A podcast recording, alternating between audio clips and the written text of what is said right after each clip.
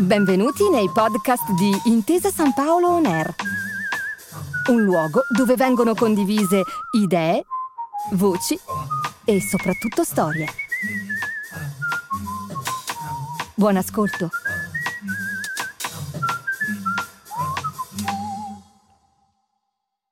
C'era una volta una ragazza in Germania, nata nel 1906 cresciuta in una famiglia agiata, brillante, di intellettuali, progressisti. Questa ragazza si chiamava Anna, Anna Arendt.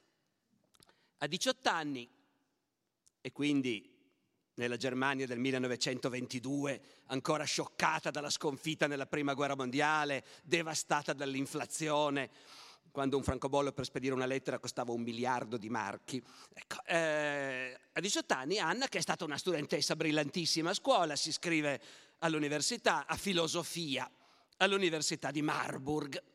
All'università di Marburg insegna un filosofo che allora ha 35 anni e che è già uno dei più famosi filosofi tedeschi, si chiama Martin Heidegger e la studentessa diciottenne e il professore di 35 anni quasi subito si innamorano e cominciano una storia tormentata, clandestina, perché lui è sposato, con figli, che va avanti per anni. Poi lei si laurea, si trasferisce, restano comunque in contatto, non riescono a lasciarsi anche se ci provano continuamente, finché nel 1933 in Germania va al potere Hitler. E in quel momento diventa importante una cosa che prima poteva sembrare trascurabile. Hannah Arendt è ebrea. E quindi viene arrestata, poi rilasciata e sono ebrei ricchi, sono di quelli fortunati che riescono a scappare. Si trasferiscono negli Stati Uniti. Il filosofo Martin Heidegger rimane in Germania, diventa un sostenitore del nazismo. Sopravvivono tutti e due alla guerra.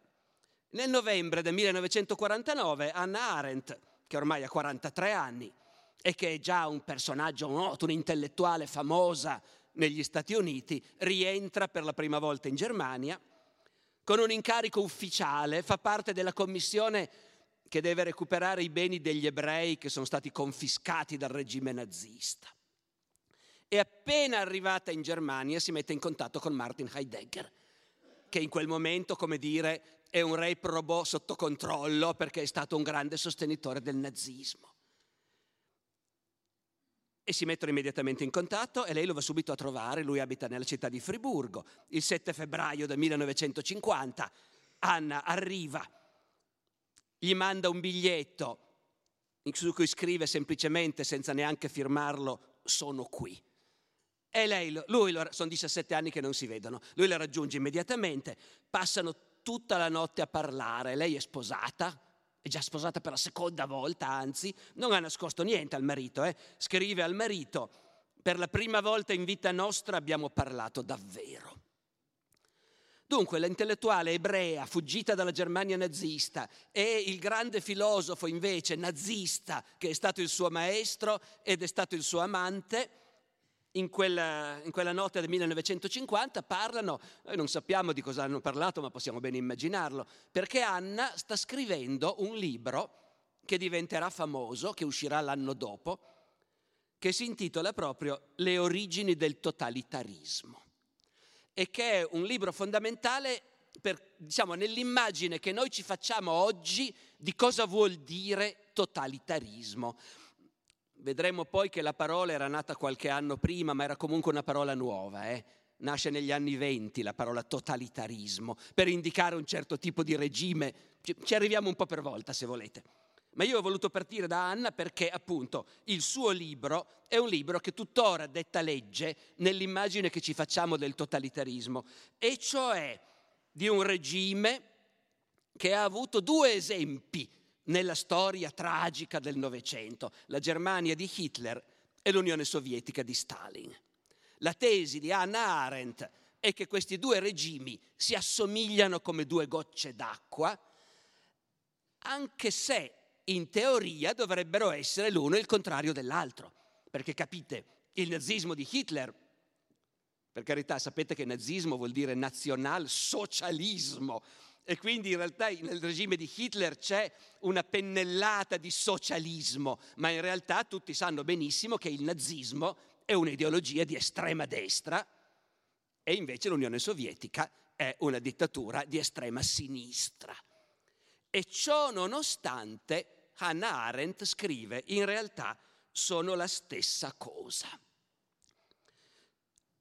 Anticipo subito che secondo me ha ragione fino a un certo punto, ma in parte ha ragione. Tra il regime di Hitler e il regime di Stalin ci sono delle somiglianze impressionanti.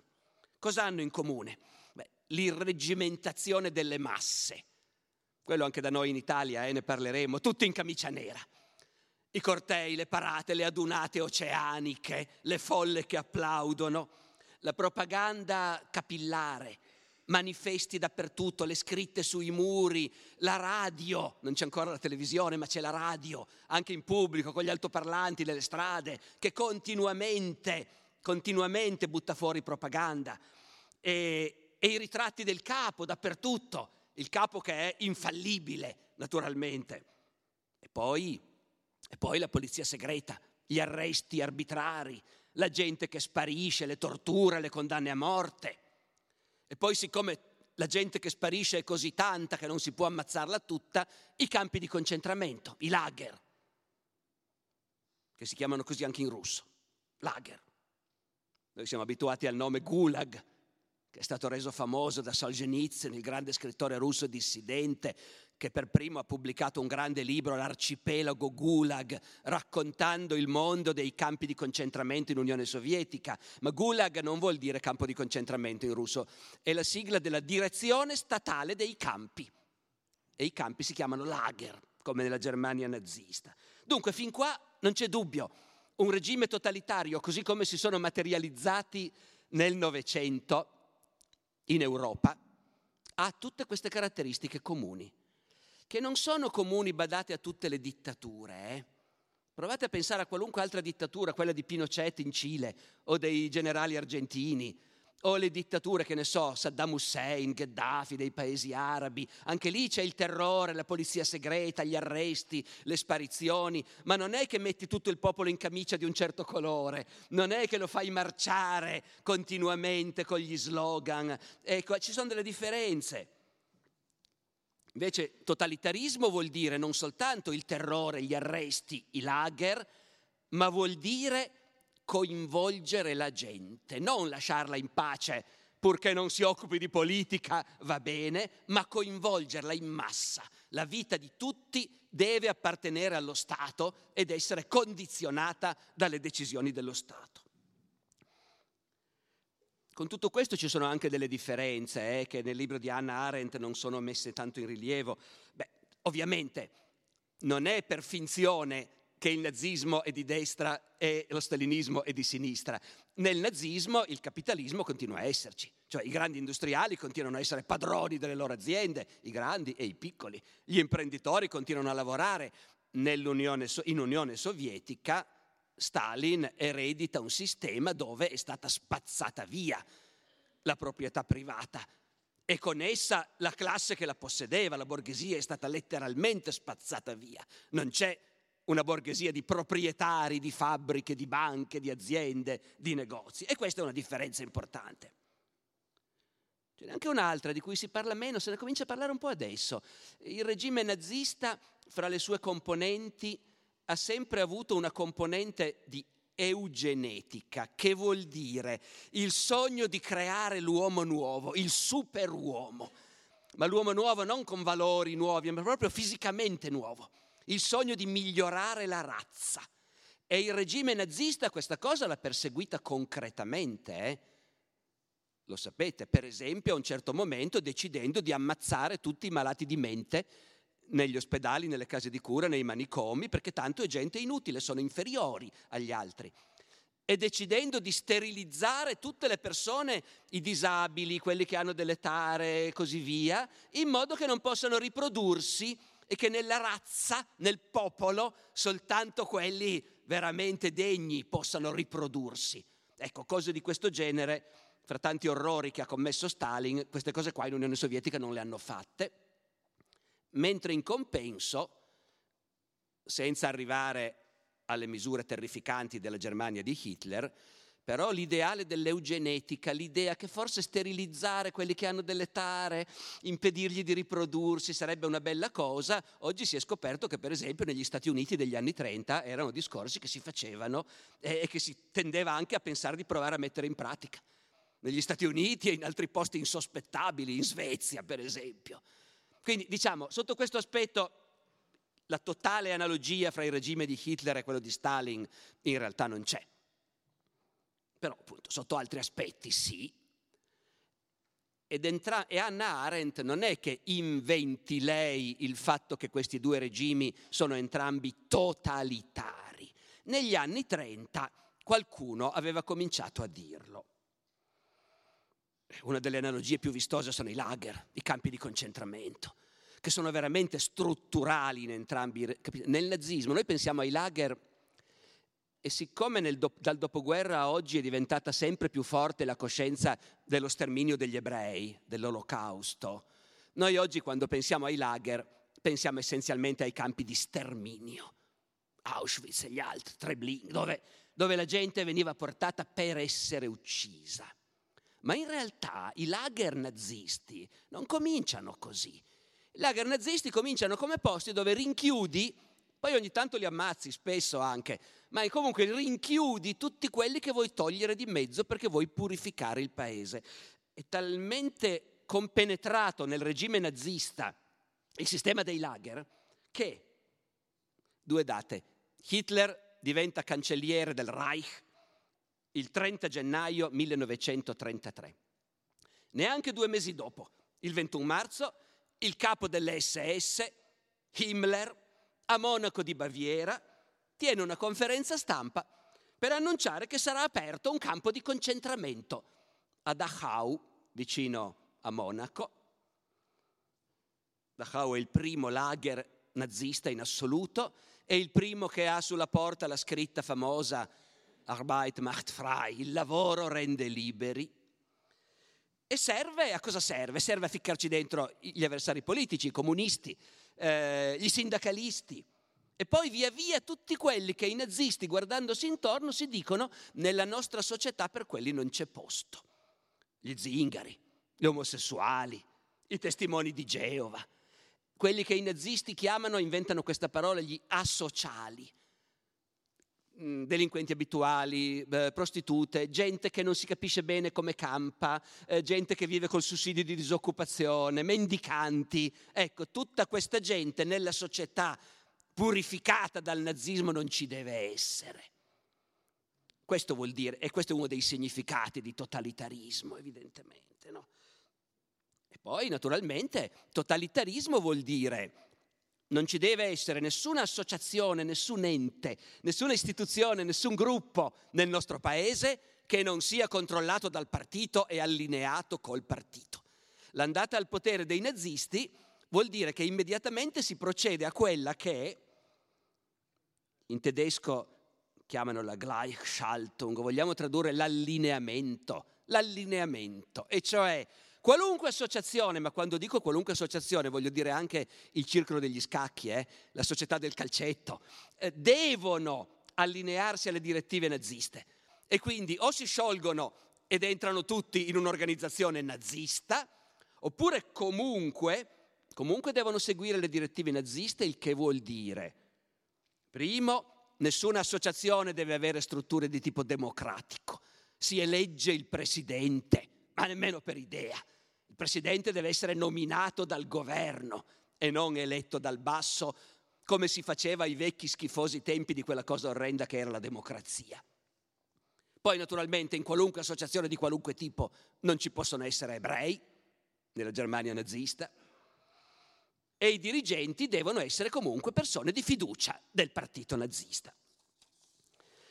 Quando Hitler comincia a mettere in atto queste cose, in Europa chi osserva comincia a dire, beh, questo, questo è lo Stato totalitario.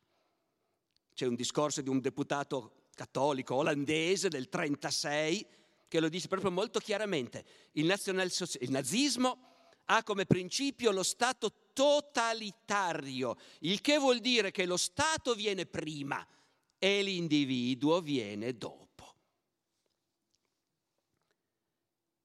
E lo stalinismo allora?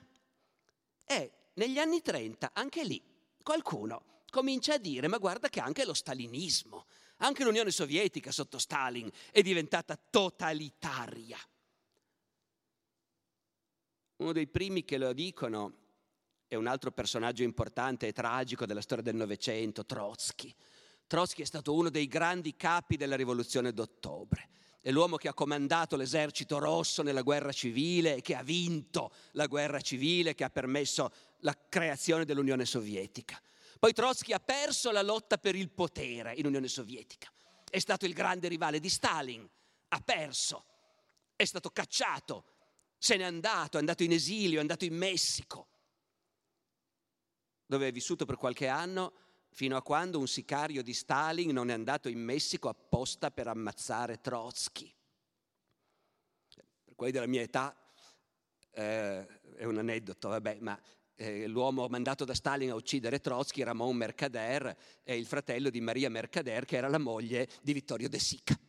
Tanto per dire come i destini delle persone vissute nel Novecento a volte si intrecciano in modo sorprendente. Trotsky, prima di essere ammazzato a picconate in testa nella sua villa vicino Città del Messico, pubblica nel 1936 un libro, anche questo importantissimo. Vi parlo molto di libri, eh, ma perché qui stiamo parlando di un concetto e quindi di quelli che ci hanno ragionato su. Trotsky pubblica un libro famoso, La rivoluzione tradita, dove dice la rivoluzione d'ottobre voleva tutt'altro e invece quello che è venuto fuori sotto Stalin è una mostruosità. Noi volevamo la democrazia.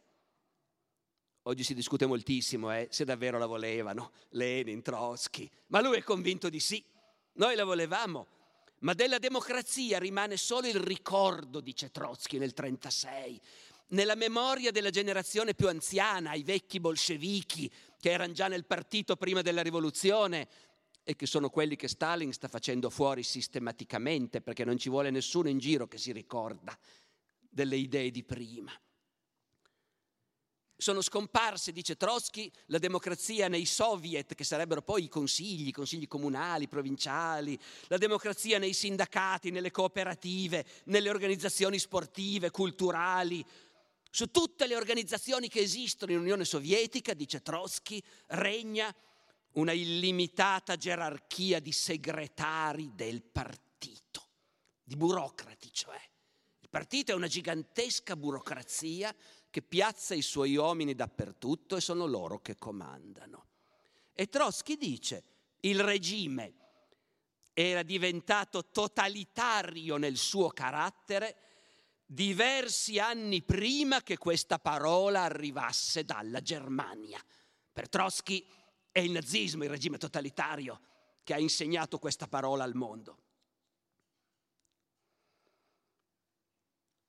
Un altro che qualche anno dopo vede molto bene questa analogia fra il nazismo e lo stalinismo è un altro personaggio grande e tragico, uno scrittore che si chiamava Vassili Grossman. Anche lui ebreo, anche Trotsky era ebreo. Eh?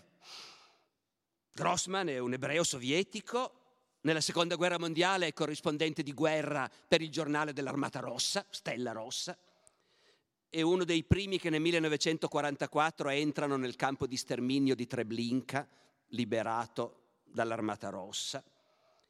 E è autore, Grossman, di grandi romanzi, fra cui uno grandissimo che si intitola Vita e Destino, di cui oggi si parla molto di più di una volta, ma non abbastanza quanto meriterebbe, perché è uno dei grandi libri del Novecento, Vita e Destino, tradotto in tutte le lingue ormai. Grossman lo ha scritto negli anni 50 e non l'ha mai visto pubblicato perché per le cose che diceva in Unione Sovietica non poteva pubblicarlo. Grossman è poi morto nel 1964 a 59 anni di cancro allo stomaco, senza sapere che tanti anni dopo la sua morte il suo libro, il suo romanzo avrebbe cominciato a essere considerato come uno dei grandi libri del secolo e lui come uno dei grandi scrittori del secolo. Perché non poteva pubblicarlo in Unione Sovietica Vita e Destino? Perché in questo romanzo quest'uomo che è un intellettuale sovietico, corrispondente di guerra dell'Armata Rossa, si fa tutta la guerra contro il nazismo. E al tempo stesso comincia a maturare anche lui l'impressione che il regime che governa il suo paese non è così diverso da quello nazista. Grossman Grossman nella scena più famosa di Vita e Destino fa incontrare un vecchio bolscevico che è, finito, è stato catturato dai tedeschi, è finito in un lager tedesco. E lui è un vecchio comunista convinto. Si chiama Mikhail Sidorovich Mastovsky. Questo Mastovsky è un vecchio comunista convintissimo, anche nel lager. Continua a cercare di fare politica, entrare in collegamento con altri comunisti, fare propaganda, chissà preparare un'insurrezione. E un giorno viene convocato da un ufficiale dell'SS che sa il russo e che lo convoca perché in realtà vuole parlare con lui e sfogarsi con lui. È tutta un'invenzione di Grossman, naturalmente, no? che mette in bocca al nazista un discorso di questo tipo. Il nazista dice al vecchio comunista, che si rifiuta di ascoltarlo, eh, con orrore, il nazista gli dice, ma io non so perché vi stiamo facendo la guerra, perché noi siamo uguali a voi. Voi credete di odiarci, ma è solo un'impressione. Odiando noi, odiate voi stessi. E noi, attaccando voi, noi nazisti, attaccando voi sovietici, in realtà colpiamo noi stessi. Voi avete ucciso milioni di persone e gli unici ad aver capito che andava fatto siamo stati noi tedeschi. Chi guarda noi con orrore prova lo stesso sentimento verso di voi. Stalin ci ha insegnato molto. Il socialismo in un solo paese, che è la linea politica di Stalin, capite? All'inizio si pensava facciamo la rivoluzione in Russia e poi la esportiamo, la facciamo in tutto il mondo. Stalin andrà al potere sulla base di un discorso molto più realistico. Non ci riusciamo a farla in tutto il mondo. Quindi il comunismo lo costruiamo qua, da noi. Il socialismo in un solo paese. E dice l'SS, il socialismo in un solo paese esigi, esige che si elimini la libertà di seminare e di vendere e Stalin non ha esitato a far fuori milioni di contadini. Hitler si è reso conto che il socialismo nazionalista tedesco aveva un nemico, l'ebraismo, e ha deciso di eliminare milioni di ebrei. Mastovskoy torna alla sua baracca quella notte sconvolto ma anche convinto che questi sono tutti trucchi, inganni del nemico, non è vero. E invece l'autore Grossman quello che sta suggerendo è che in realtà è proprio vero. C'è davvero questo parallelismo. Eh, non volevo farla lunga con le citazioni, che sono sempre la parte più difficile di una lezione come questa, ma in Grossman c'è anche un momento in cui lui descrive con grande finezza questa società dove chi comanda è gente che non sa fare niente di specifico, perché ha fatto carriera nel partito e il partito gestisce tutto.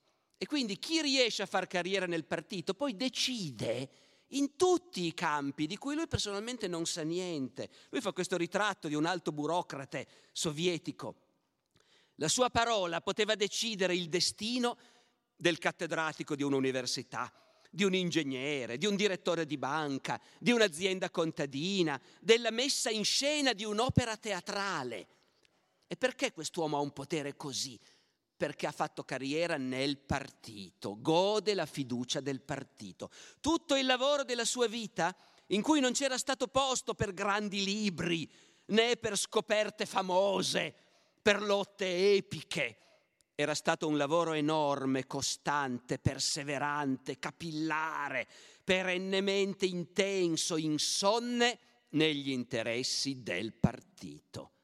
Le sue decisioni, che si trattasse della sorte di un bambino messo in un orfanotrofio, della riorganizzazione della cattedra di biologia, dello sgombero del locale della biblioteca, della creazione di un nuovo laboratorio per produrre materiali plastici, le sue decisioni dovevano essere compenetrate dello spirito e degli interessi del partito. Dunque, Hannah Arendt, Leone Trotsky, Vassili Grossman, grandi intellettuali, non a caso forse, tutti e tre ebrei, gli ebrei attraversano la storia del Novecento come un gruppo di una capacità di analisi e di critica straordinaria. Tutti e tre sono convinti di questo parallelo fra i due regimi. Aggiungiamo però un particolare a proposito del libro di Hannah Arendt, che è stato il più influente di tutti, credo. La Arendt, in realtà, prima di parlare della polizia segreta, dei lager, della propaganda, parte parlando di antisemitismo. E dice, è l'antisemitismo il vero grande collante di questi due regimi totalitari. In realtà, forse entro troppo nel dettaglio, ma è un libro importante questo, insomma, poi il tema è quello, il totalitarismo, abbiate pazienza. In realtà, Arendt non è una storica, è una filosofa, e si vede.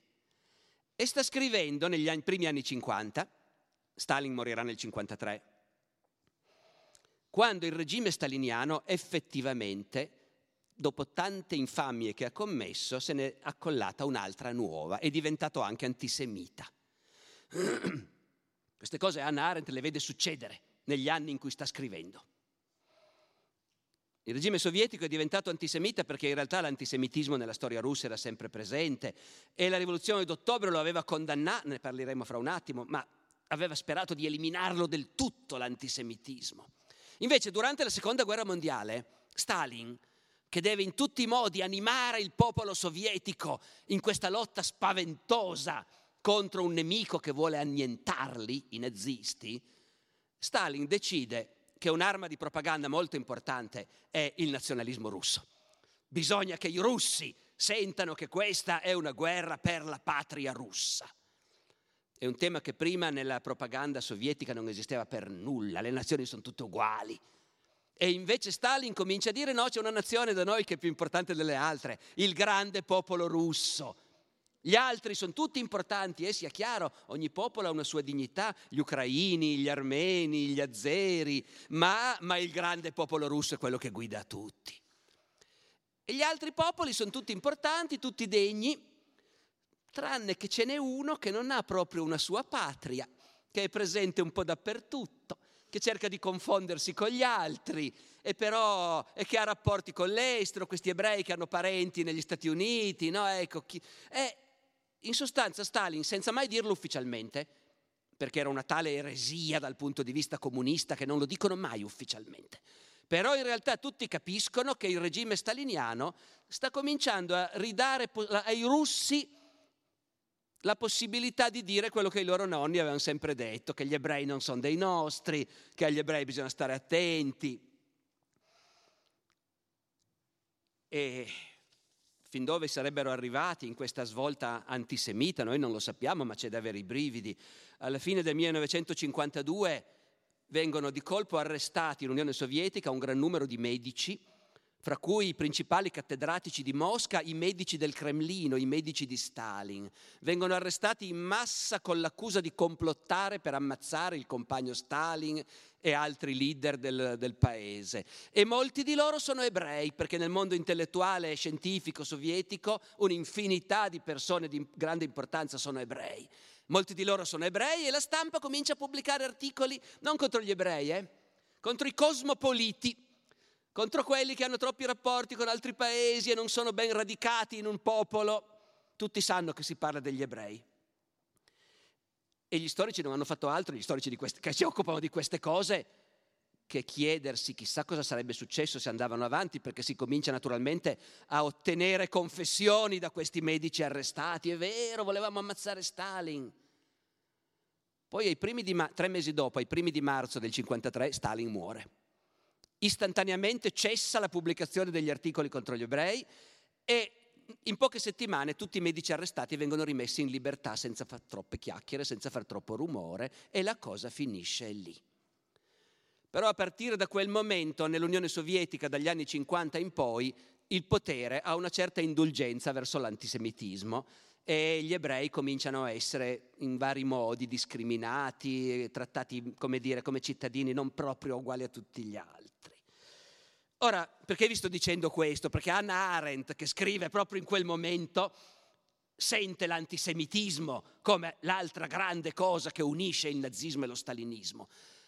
Ma siccome il nostro mestiere di storici è di andare a vedere le cose bene da vicino e di dire purtroppo che le cose di solito sono molto più complicate di quello che uno vorrebbe, perché se fossero semplici sarebbe tanto più facile farsi un'idea, ebbene la verità è che il regime di Stalin diventa antisemita in quel momento. Ma fino a quel momento Invece, gli ebrei russi avevano partecipato con grandissimo impegno sia alla rivoluzione sia alla costruzione del regime staliniano. Se uno va a vedere chi erano i leader della rivoluzione, quasi tutti poi fatti fucilare da Stalin dopo processi farsa negli anni 30, e beh, erano quasi tutti ebrei, non solo Trotsky che abbiamo citato prima, moltissimi di loro erano ebrei, ma non solo. Uno degli aspetti più spaventosi del regime di Stalin è appunto la costruzione di questo grande sistema di lager, il Gulag, la direzione statale dei lager, e la polizia segreta che negli anni cambia vari nomi, tutti sinistri, la CK, poi diventa la GPU, poi diventa l'NKVD, poi diventa il KGB, dove ha studiato anche Vladimir Vladimirovich Putin in gioventù. E, e se uno va a vedere chi dirigeva questi organismi del terrore, e beh, è impressionante. Negli anni 30 sono in gran parte ebrei. Il capo della CK, della polizia segreta, nella prima ondata del terrore, Genrich Jagoda, è ebreo.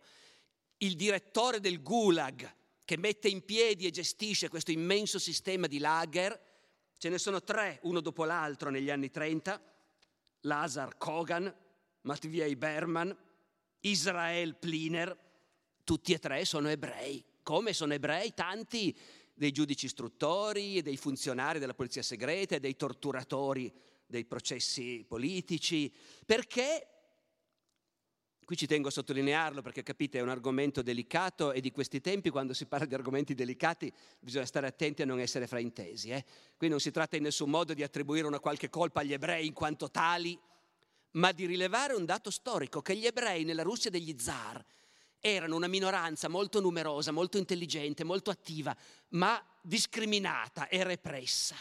E quindi nella Russia degli zar. E quindi quando è scoppiata la rivoluzione, gli ebrei ci si sono buttati e sono stati in grado di salire fino ai livelli massimi di un sistema che nel frattempo stava diventando un sistema criminale. Ecco, questo per dire appunto come nella nostra prospettiva di oggi, appunto, parlare di totalitarismo vuol dire parlare di Hitler e di Stalin, della Germania nazista e dell'Unione Sovietica, e come è un esercizio storico molto interessante ragionare in dettaglio su, su quanto questi due regimi, tutti e due spaventosi, fossero uguali e quanto invece in realtà avessero anche profonde differenze. Però, però il termine totalitarismo non è stato inventato né in Germania né nell'Unione Sovietica, non è stato inventato per descrivere il regime nazista e neanche per descrivere il regime staliniano. Il termine totalitarismo è stato inventato in Italia negli anni venti per descrivere il regime fascista. E per diversi anni soltanto nel lessico politico italiano si è parlato di totalitarismo. E poi altri, come dire, hanno imparato da quello che si faceva qui da noi. E il termine totalitarismo o regime totalitario nasce all'inizio con una forte connotazione negativa. Lo formulano gli oppositori del fascismo. Gli ultimi che hanno ancora a metà degli anni venti la possibilità di pubblicare articoli di giornale o di intervenire in Parlamento, perché Mussolini, sapete, dopo la marcia su Roma del 28 ottobre del 22 diventa capo del governo, ma nei primi due o tre anni governa con una maggioranza mista, ci stanno anche i liberali, ci stanno tanti che poi diventeranno antifascisti e il regime non diventa subito totalitario, appunto. Che stia diventando totalitario lo dicono personaggi che si oppongono, come Giovanni Amendola, giornalista famosissimo all'epoca, esponente liberale,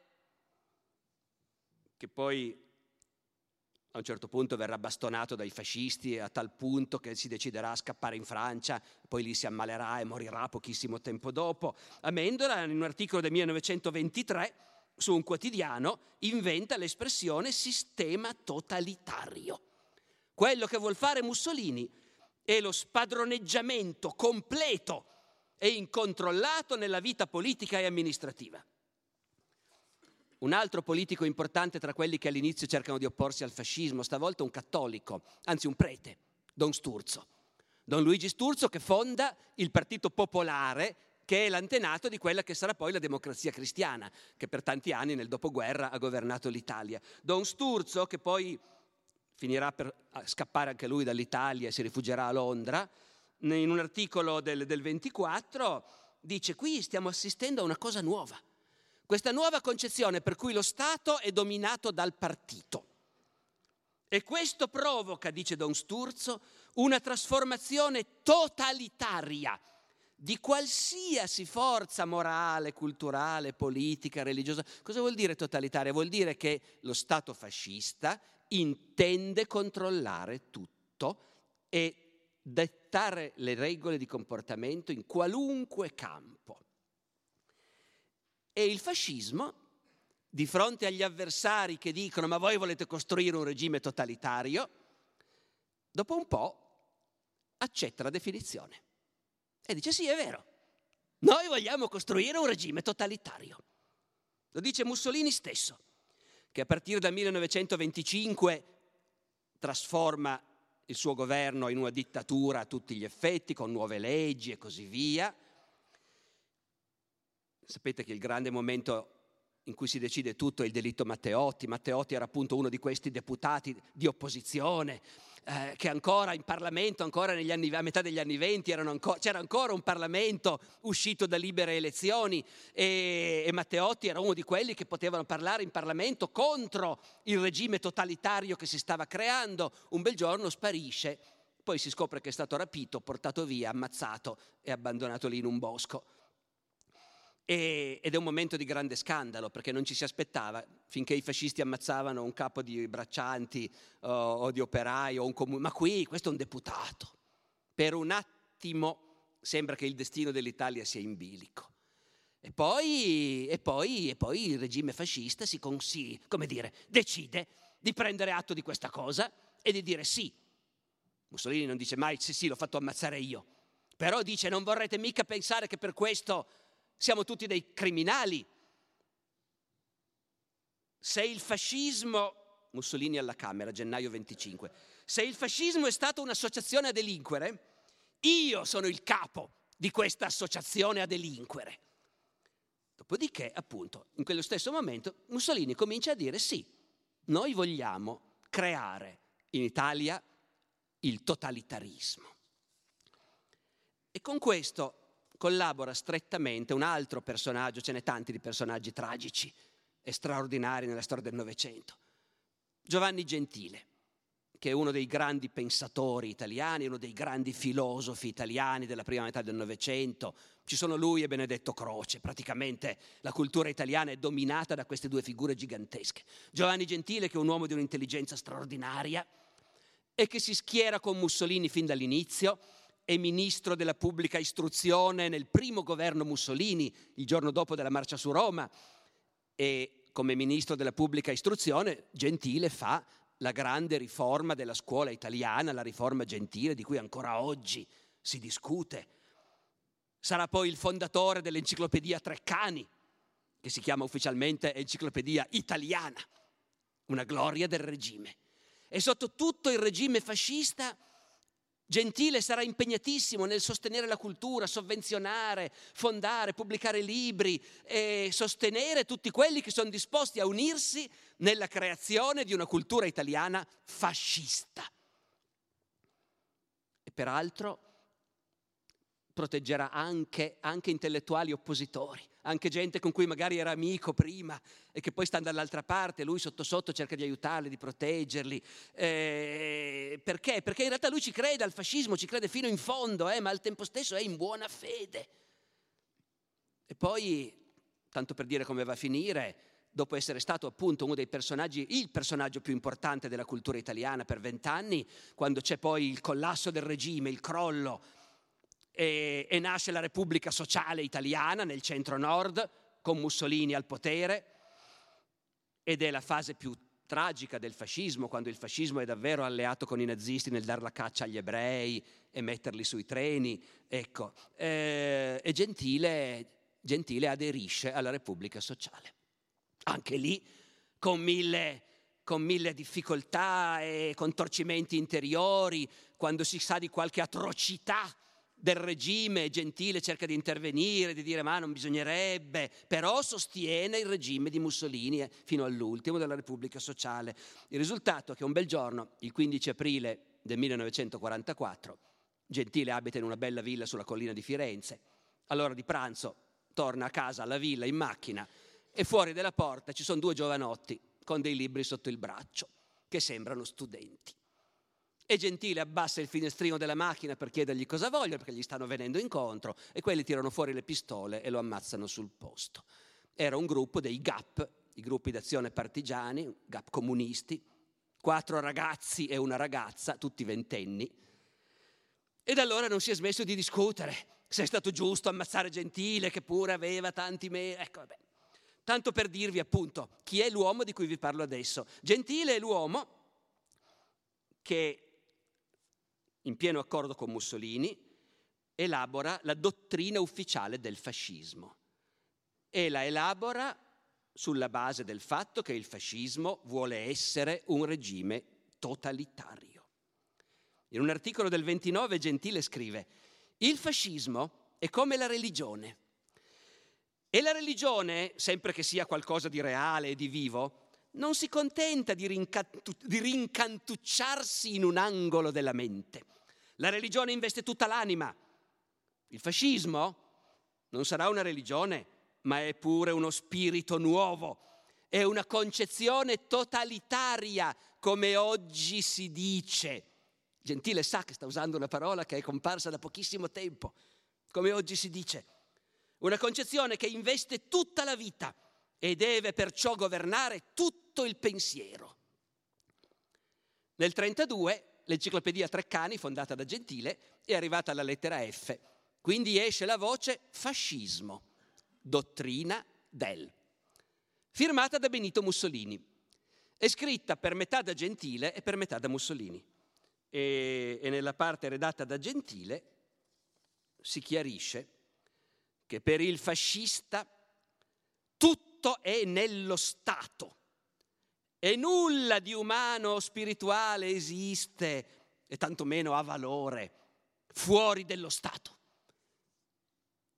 Io ogni tanto mi chiedo se quelli che oggi credono di essere nostalgici del fascismo hanno idea di che cos'era davvero il fascismo, appunto. Se a molti di loro piacerebbe questa idea che esiste solo lo Stato e fuori dallo Stato niente.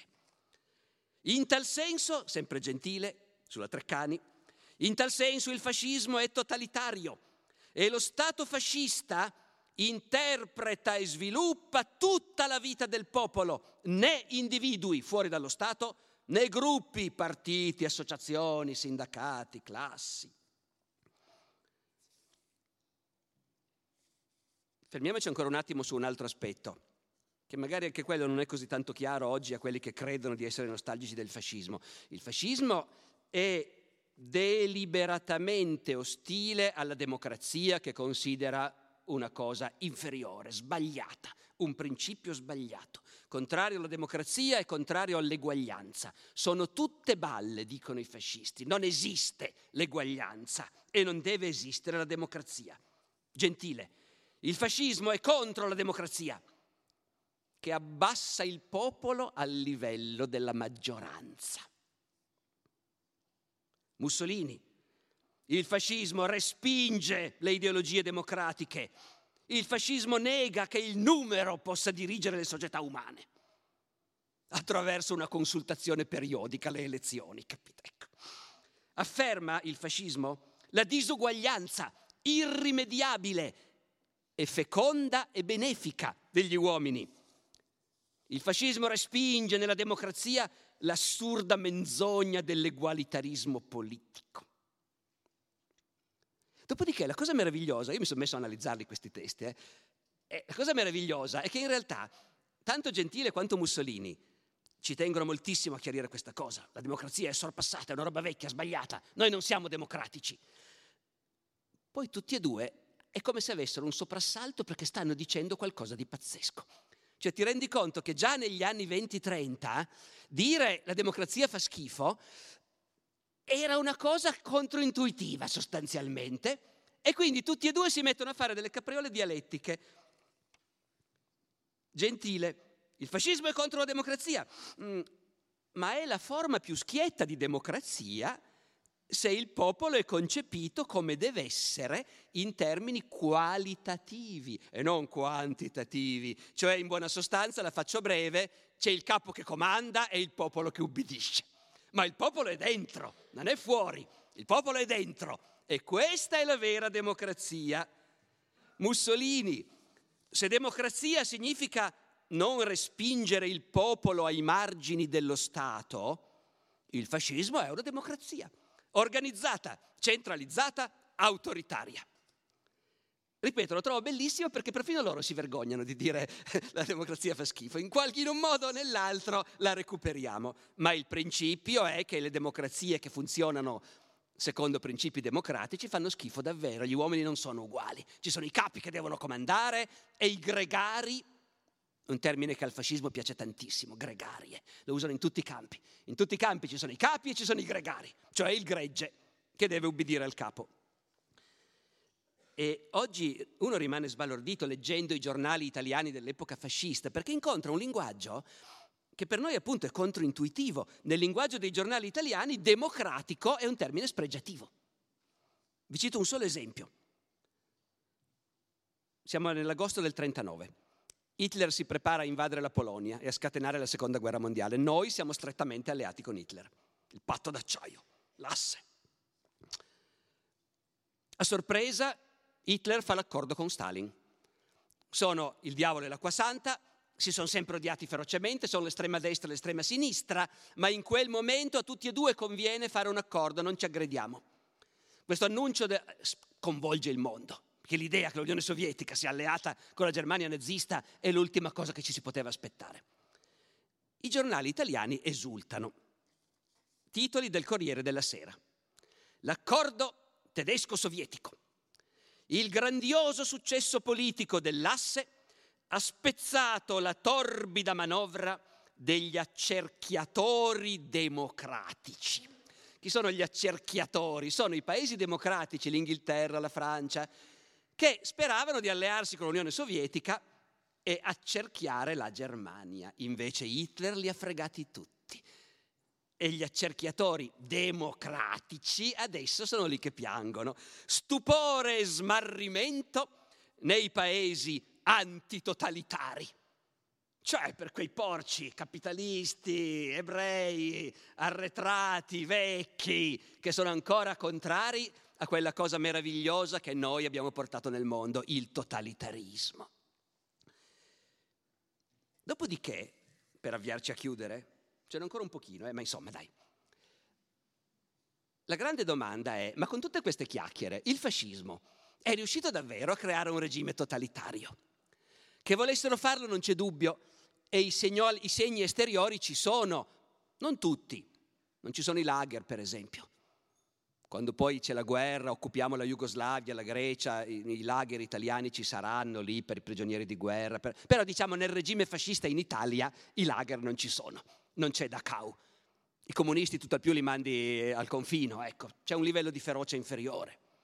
Il terrore è meno netto nell'Italia fascista, non c'è dubbio. C'è la propaganda capillare, le scritte sui muri, Mussolini ha sempre ragione, il sabato fascista, tutto in camicia nera e così via. Quindi sì, vogliono fare il totalitarismo, niente al di fuori dello Stato fascista. Solo che in Italia ci sono una serie di istituzioni o di realtà che con tutta la buona volontà sono fuori dello Stato fascista o comunque non sono riducibili al fascismo. E la prima è la monarchia. Provate a immaginare Hitler con un re, con un imperatore in Germania a cui Hitler deve inchinarsi. Non parliamo neanche di Stalin, lì allo zar gli hanno sparato in testa lui e a tutta la sua famiglia. Invece in Italia la monarchia c'è. Conta poco politicamente, sì, conta poco, però è sempre la monarchia.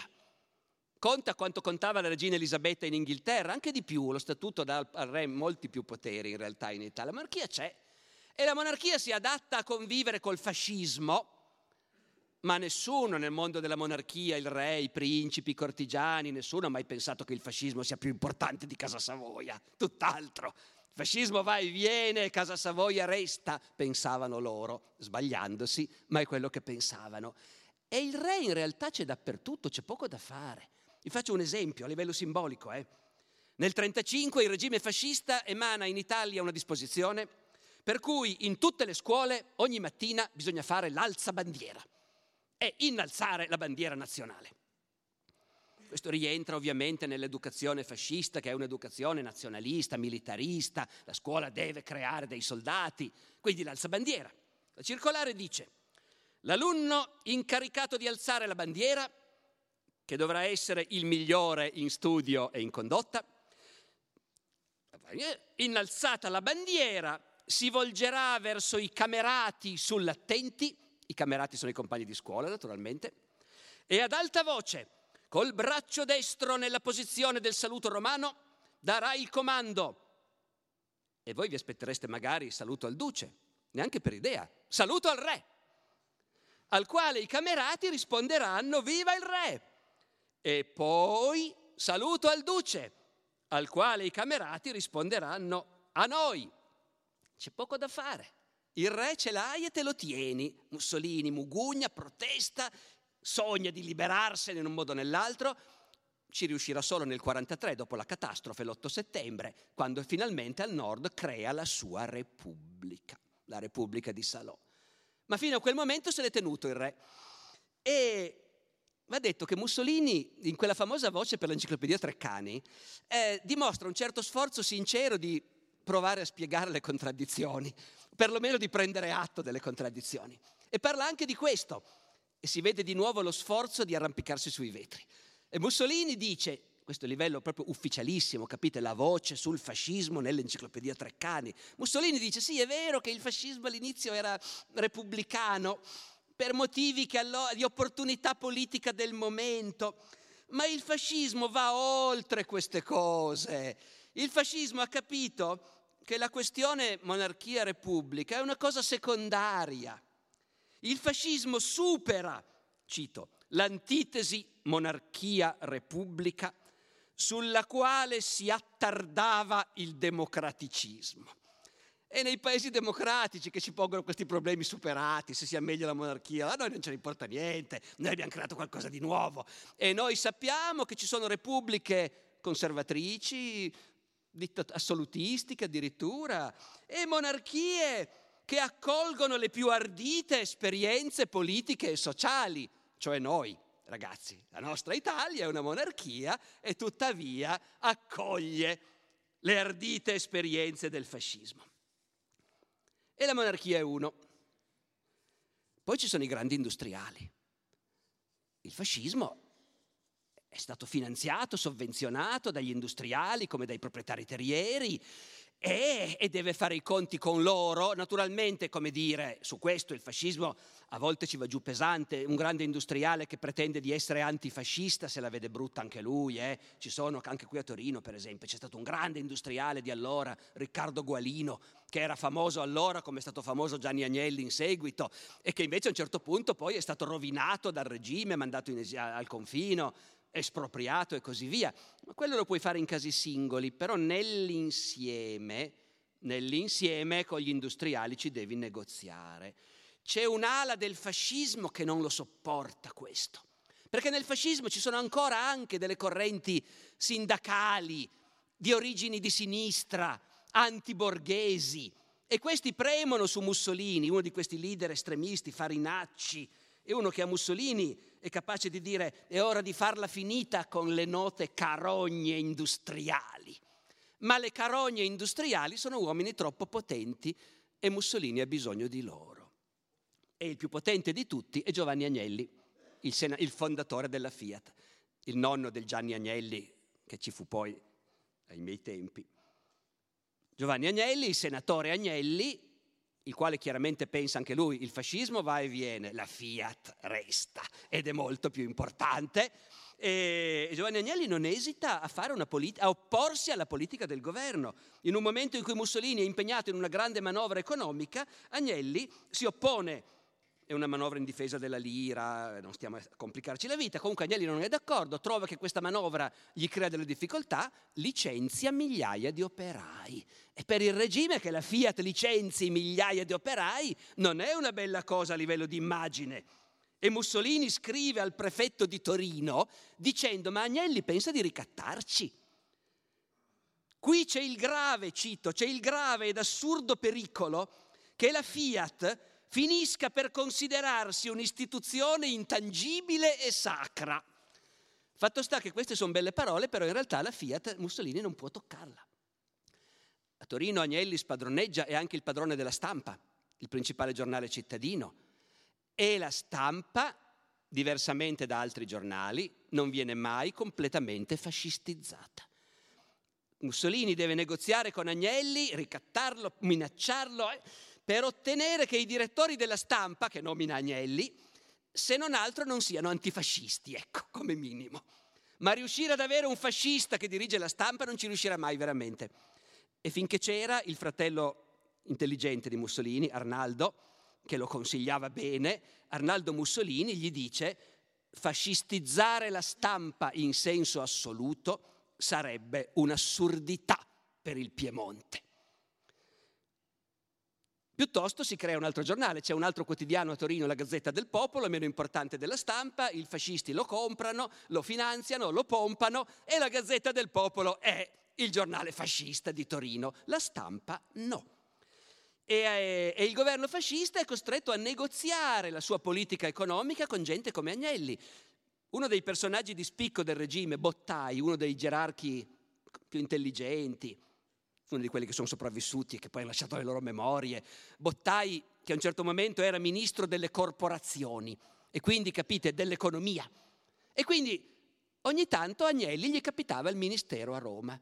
E Bottai racconta queste cose e si capisce benissimo che gli venivano i sudori freddi quando gli arrivava il senatore Agnelli al ministero. Il senatore Agnelli che arrivando nel suo ufficio al ministero a Roma, dice Bottai, mi impartiva delle lezioni e mi chiamava giovanotto. Non sapevo più se il ministro ero io o lui. E finalmente la monarchia che si porta dietro in parte l'esercito, gli industriali, la Fiat, la Chiesa. In Italia non solo c'è la Chiesa, c'è anche in Germania la Chiesa, però è divisa, cattolici, protestanti, luterani, ecco, in Italia c'è la Chiesa di Roma e c'è il Vaticano. Il Papa è Pio XI, Papa Ratti, che è un papa molto conservatore, mistico, e uno di lui chiaramente pensa anche lui, fascismo va e viene, la Chiesa c'è per sempre. Fra tutti è l'unico che ha avuto ragione finora, eh, comunque. Eh, e quindi fa anche il concordato col fascismo, lo fa anche con la Germania di Hitler, un concordato. E dice Pio XI, farei un concordato anche col diavolo, se fosse utile alla Chiesa. Mussolini fa il concordato perché far vedere alla gente che la Chiesa sostiene il regime e va d'accordo col regime è troppo importante, bisogna farlo. Poi però Mussolini si accorge che aver firmato il concordato significa, oh, significa che ci sono dei compromessi da fare con la Chiesa. E come fai a fare i compromessi con la Chiesa se devi fare lo Stato totalitario? Qualche anno prima, l'anno prima del concordato, nel 28, una delle leggi che creano il regime totalitario, aveva decretato che qualunque associazione che non sia fascista deve sciogliersi. È la cosa che dicevamo prima, no? come in Germania. La più importante associazione non fascista che esiste in Italia è l'Azione Cattolica, che è un'organizzazione ramificatissima, diffusissima, con un sacco di iscritti e dal Vaticano contattano Mussolini e gli dicono ma veramente vuoi sciogliere anche l'azione cattolica? io non sono entrato nei dettagli del negoziato, ma fatto sta che l'azione cattolica viene esclusa dal divieto. In Italia non può esistere nessuna associazione che non sia fascista e gestita dal partito fascista, tranne l'azione cattolica. Poi fanno il concordato e Mussolini subito dopo, evidentemente, Mussolini è un politico che ha fiuto, naviga a vista, coglie lo spirito del momento, i cattolici si stanno un po' montando la testa dopo il concordato, l'azione cattolica è sempre più presente, interviene nella vita, nelle fabbriche, nelle scuole, eh, all'università, all'università c'è il gruppo degli universitari fascisti, il GUF, ma c'è anche la Federazione degli Universitari Cattolici, la FUCI, e, e questo non va bene, che totalitarismo è allora? E Mussolini nel 31, all'inizio del 31, attacca l'azione cattolica, chiedendo al Papa di ridurre le attività dell'azione cattolica, che si intromette in troppe cose, di farla finita. Ci sono tanti dirigenti dell'azione cattolica che vengono dal vecchio partito popolare di Don Sturzo, non sono fascisti, cacciarli via. Altri leader fascisti, l'onorevole Giuriati, lo dicono ancora più chiaramente, lo Stato è tutto, la Chiesa non può pretendere di avere degli spazi riservati a lei. Il Papa risponde dichiarando che il fascismo sta facendo degli sbagli. In particolare nell'educazione dei giovani il fascismo sta facendo degli sbagli perché educa i giovani all'aggressività, alla violenza. Meno male che c'è la Chiesa con le sue scuole cattoliche e l'azione cattolica che ai giovani dà un modello diverso. A questo punto Mussolini decide di provare con la forza e nella primavera del 31 si scatenano in tutta Italia manifestazioni violente contro l'azione cattolica devastazioni delle sedi, aggressioni ai militanti dell'azione cattolica, gli strappano via il, lo stemmino all'occhiello, pestaggi a, a base di grida morte al Papa e canzonacce blasfeme. Sembrano tornati i bei tempi dello squadrismo. E a, alla fine di questa, un, il maggio del 31, dopo un mese di queste violenze e aggressioni, arriva il decreto di scioglimento dell'azione cattolica e tutti i circoli dell'azione cattolica sono sequestrati. Pochi mesi dopo esce un'enciclica di Pio XI intitolata Non abbiamo bisogno, che condanna il fascismo in quanto dottrina totalitaria e quindi incompatibile con i diritti della Chiesa. Il fascismo, dice il Papa, cito, è una vera e propria statolatria pagana statolatria, adorare lo Stato come se fosse Dio. E questo è incompatibile. Bellissimo, uno dice saranno arrivati finalmente, siamo in Italia, si mettono a discutere segretamente, alla fine si arriva a un compromesso, fanno un passiccino indietro, Mussolini fa un grosso passo indietro, il Papa ne fa uno piccolo, l'azione cattolica viene ristabilita il Papa accetta di limitare gli interventi dell'azione cattolica nella vita sociale e così via, in effetti sopravvive un po' stentatamente, ma comunque sopravvive. Un ultimissimo esempio. Nello stesso anno, è un anno cruciale questo 31, Mussolini va alla prova di forza in molti ambiti. Nell'agosto del 31 viene imposto per legge il famoso giuramento di fedeltà ai professori universitari i quali devono giurare fedeltà al regime fascista, altrimenti verranno cacciati, senza stipendio e senza pensione. Naturalmente se uno va a leggere il giuramento di fedeltà è giuro di essere fedele al re, allo statuto e al regime fascista, eccetera, eccetera, però quello che la gente percepisce, il giuramento di fedeltà al re esisteva già in certi ambiti, l'esercito, adesso invece agli intellettuali che guidano il paese, i professori universitari, che all'epoca non sono 57.000 come oggi, sono 1.200 i professori universitari nell'Italia del 1931.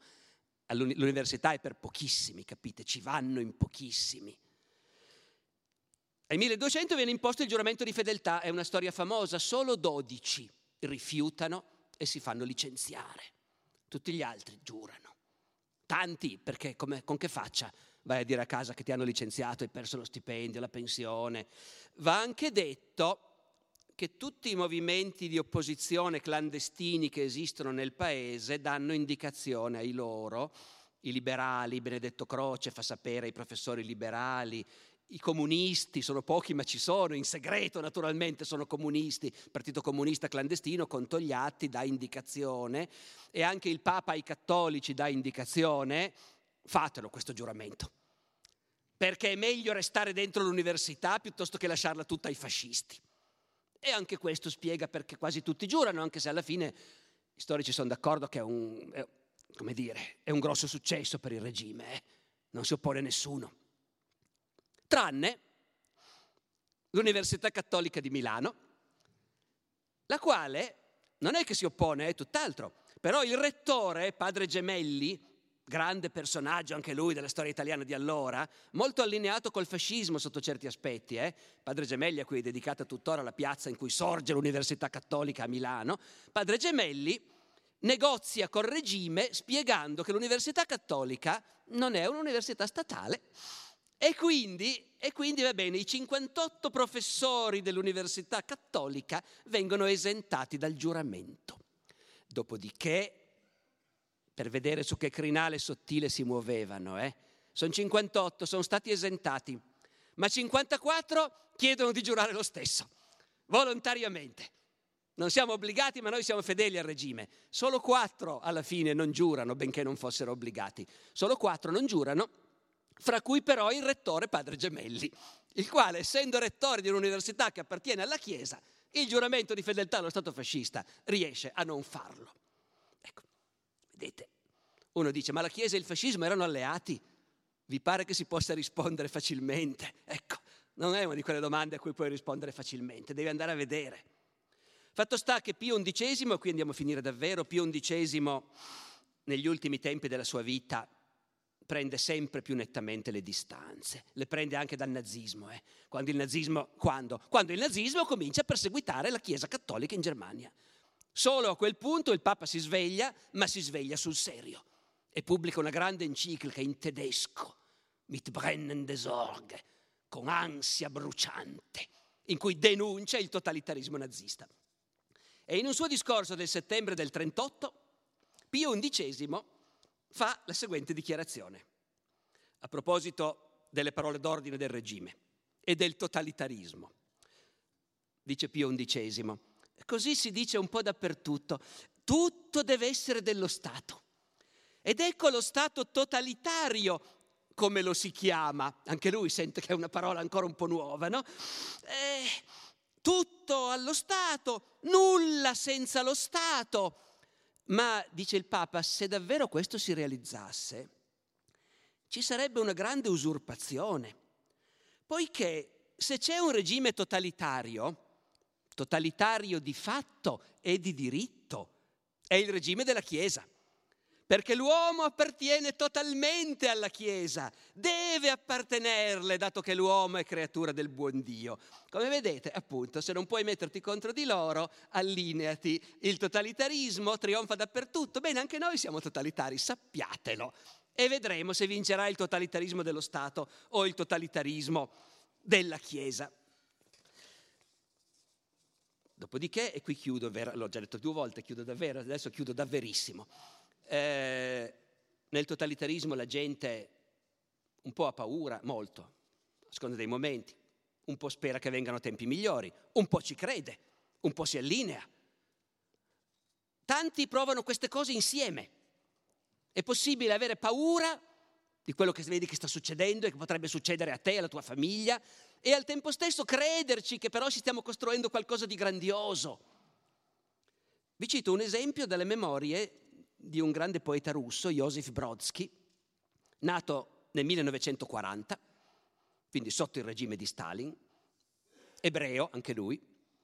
Brodsky aveva 13 anni nel 1953 quando muore Stalin e la sua famiglia si era resa conto benissimo che c'era questa svolta antisemita del regime, che era fatta di articoli sui giornali che criticavano, di professori che a scuola facevano battute sugli ebrei, tutte cose così, niente di violento, però il clima era quello. Brodsky dice a casa mia i miei si preparavano all'idea che magari un giorno gli ebrei saranno tutti deportati in Asia o in Siberia, ogni tanto se ne parlava.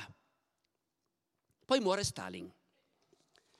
Della morte di Stalin ho un ricordo piuttosto nitido, dato che ero già in seconda o terza media. Ecco, questi ricordi ve li leggo perché poi chiudiamo davvero alla fine di questa citazione, ve li leggo perché fanno vedere al tempo stesso l'incredibile capacità dei regimi di coinvolgere la gente, anche quelli che avrebbero tutti i motivi di diffidare, la forza con cui entrano dentro, con cui la propaganda entra nella testa della gente e al tempo stesso il fatto che anche sotto i regimi più terrificanti le singole persone sono sempre libere dentro di sé di conservare la loro libertà di, di giudizio. Dice, la scolaresca, è morto Stalin, la scolaresca venne condotta nell'aula magna e la segretaria dell'organizzazione del partito presso la scuola, perché presso ogni istituzione c'è una sede del partito che di fatto comanda, e in ogni scuola c'è un responsabile del partito, è così che funziona. La segretaria, una vecchia fedele, che in quell'occasione sfoggiava tutte le sue decorazioni, salì sul podio. Iniziò a parlarci della morte di Stalin e arrivata a metà della frase, con voce rotta cominciò a gridare in ginocchio, in ginocchio, in ginocchio. La maggior parte di noi si inginocchiò e tutti iniziarono a piangere o a fingere di piangere come fanno i bambini. Posso dire a mio onore che non riuscii a trovare motivi validi per disperarmi. Poi ci lasciarono andare a casa. Tornai nell'appartamento che condividevamo con un'altra famiglia e in cucina vidi le donne con gli occhi arrossati che piangevano ancora. Anche mia madre piangeva. Sono ebrei, hanno già discusso del fatto che forse prima o poi Stalin li deporterà tutti. Anche mia madre piangeva. Turbato tornai nella nostra stanza. Papà era seduto al tavolo da pranzo gli chiesi che succede. Lui mi guardò e mi fece l'occhiolino. Grazie. Grazie per aver ascoltato i podcast di Intesa San Paolo On Air. Al prossimo episodio.